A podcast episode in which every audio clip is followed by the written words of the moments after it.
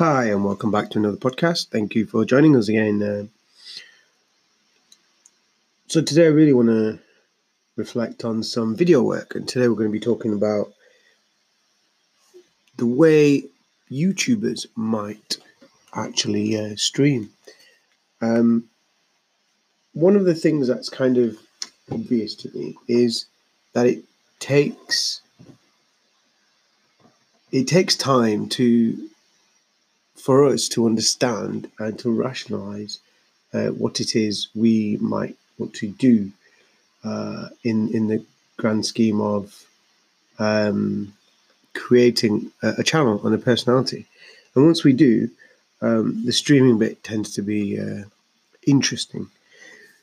I just really wanted to do a short, quick podcast here because I've done a, a great deal of video work in the past, and I just wanted to share so my process uh, in a nutshell, and give you some a couple of nuggets uh, of info that would be like gold.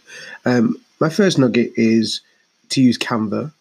Um, I've probably mentioned this before yeah, as a tool, but to use Canva in such a way that you create a thumbnail um, is ideal because people do want to see your face on the thumbnail, but actually they want to see some other stuff. So if you can hash together a picture in a few seconds, then Canva is the spot to be. Um, you can also put words, as in the title of uh, your vlog post, onto the thumbnail, and that actually does help because uh, it shouts and screams out the title as opposed to the generic text that is based there that will just have your title. So for some reason, people tend to pick up on that a bit more. Um, a, lot of people do top five tips or reviews. And that's kind of cool. That makes sense. And, and I would probably say stick to something along those lines. Um, myself, I try and just talk through, and I'm still at the stage of doing videos now where I just talk through stuff and I don't care about time. YouTube does have a limit of about 15 minutes, so you do need to keep within that. And um, what I've discovered is if you're YouTubing and you're streaming, um, then you, you you are you're able to essentially stream an infinite amount, uh, and you would use that being online and YouTube creator studios as a platform to record and stream live. And once you finish streaming live, you, can make the stream private or public and the once it's finished it will be published and that can be private or public too and you can also change some of the info on there once it's done so on a few occasions i would um, realign some of the words and just update people on what's in it and provide any additional links that are in the cards or that you've mentioned along the way. And to do that and to make it a bit more wholesome and to include uh, extra bits of info is great. Um, that does fall into affiliate marketing, which would be a separate podcast uh, about how to market yourself. But essentially, streaming is very straightforward.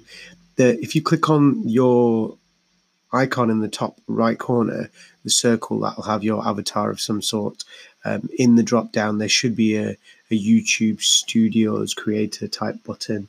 And looking at it, it is your avatar, not the three by three squares.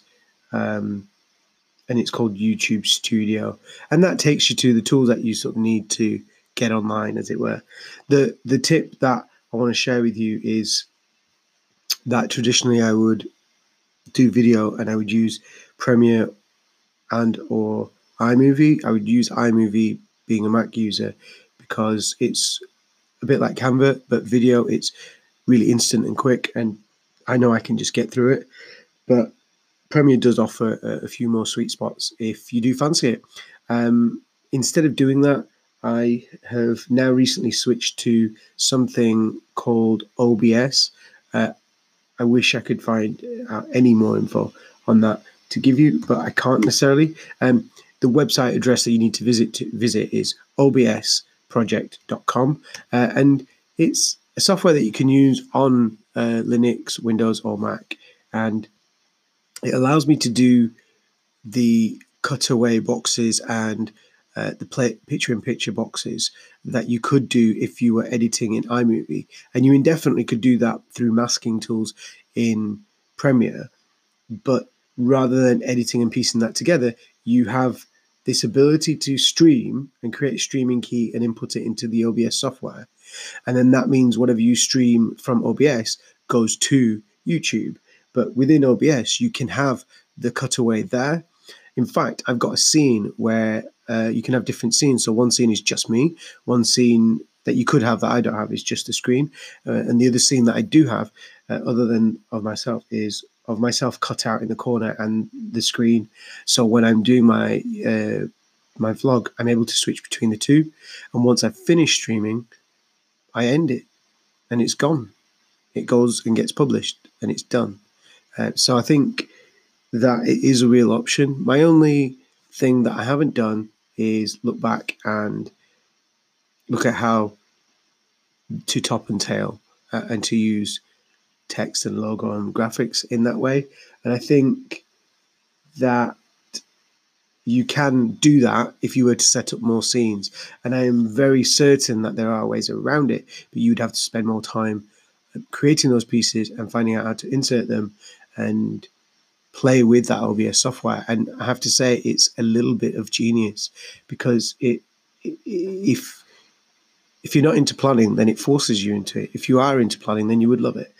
And I just wanted to really share with you on a very opposite podcast this time, as a fairly short one, in how I've been doing YouTube videos. And when you go to your the section with comments and you're looking at the YouTube videos, you can see all the ones you've uploaded, be it private or public or unlisted. And there's a separate tab where it differentiates the ones that you've upload, uploaded to the ones that you were live. And I think that was kind of key and important. And I think YouTube tries to define the two as different, which is really, really good. And so far has been a benefit to me. Um, I think the only other things that I'd sort of suggest or mention are the fact that you do need to mention, uh, please like and subscribe. And I remember years ago watching my children um, greeting me or greeting the camera if I was taking a video or a picture as if it was a video, regardless of if you're taking a picture or a video. They would just imagine it was a video and they would say like and subscribe at the end of whatever they were saying. And we're just primed now to do that. So if you're not um, primed with lingo and language like, please like and subscribe. Then you got to create your own, and you have to get used to it. I know that's a bit um, badgery and I've heard it a million times, so I tend to say, please leave a, a comment. And, and I say this on my podcast every time. If you like what I'm saying, uh, then please tweet me at tea and toast, what you drink and eat, um, or just comment on any of the facilities available to you where wherever you're listening to this on Spotify, Google, or Apple. Uh, and please do share and tell me what you enjoy and ask for more content in certain areas, and I can tailor that to your needs. And I meant every bit of what I've just said, but it's also part of their pattern in what I would say on YouTube or through the podcast. So there will be elements where things will be more formulaic, but when I watch other YouTubers deliver them, um, they are not all that formula. They are typical and expected. Well, unexpected when they appear, but as they start to speak, I understand that they have to do that. Uh, and it's expected what would come next. They say their piece and then they move on, and I listen attentively. Um, often, if they've said something key and important, then that makes me think, oh, I need to write that down. But having them prompt me is actually of help. So we're really at a point where if you are delivering a YouTube uh, video of any kind, you do need those presentational elements and click throughs or call to actions where you are prompting people to do something more and some of the coming back to the affiliate marketing style is there are hidden little gems in your video. So there will be a t-shirt you're wearing, a coffee cup that you've got, there will be a microphone that you're using, it could be absolutely anything. It could even be that you've you're sat in a coffee shop, but to have that and mention it briefly, and then if you feel like it's a big enough thing at the time, you should be saying uh, all the info's in our description below. And when it comes to the description time, to put that in there. And a lot of affiliate marketing, where this comes in, is they do that and mention it, and they actually do see traction, so they're able to um, make more of an offer next time, or in the first place, have the offer made, and that's how they would fulfill the order of the sponsorship by making sure that their details were there uh, and that they were pushing people to an awareness campaign or a literal click through response. Uh, so those are some different things that I've been through through YouTube, uh, and I have to say that if I my current mindset is streaming, meaning streaming and creating a stream, and then usually that tends to lead to being and it being live, um, and that section of creation versus um, creating it and editing it and refining it and then uploading. I would have to say uploading is probably better.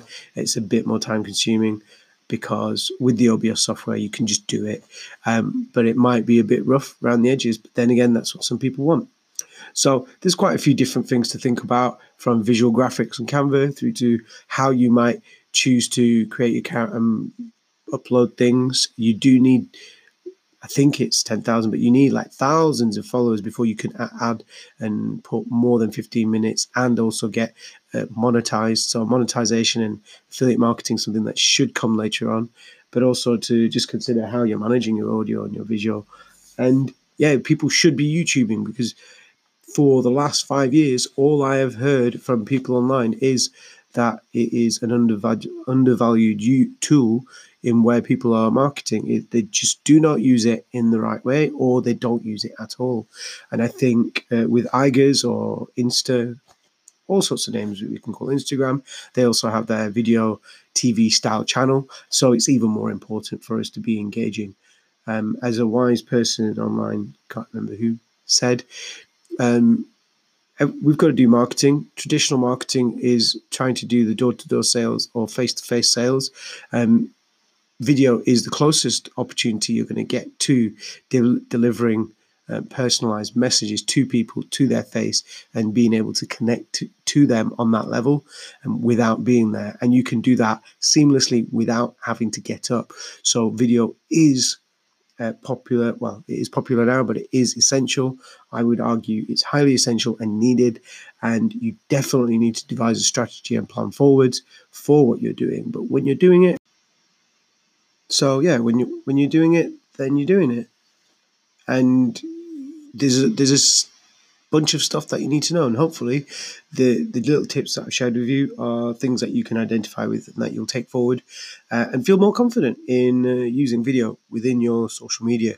Uh, please do, uh, as I said before, tweet me at Tea and Toast, uh, share and like, and do be in contact.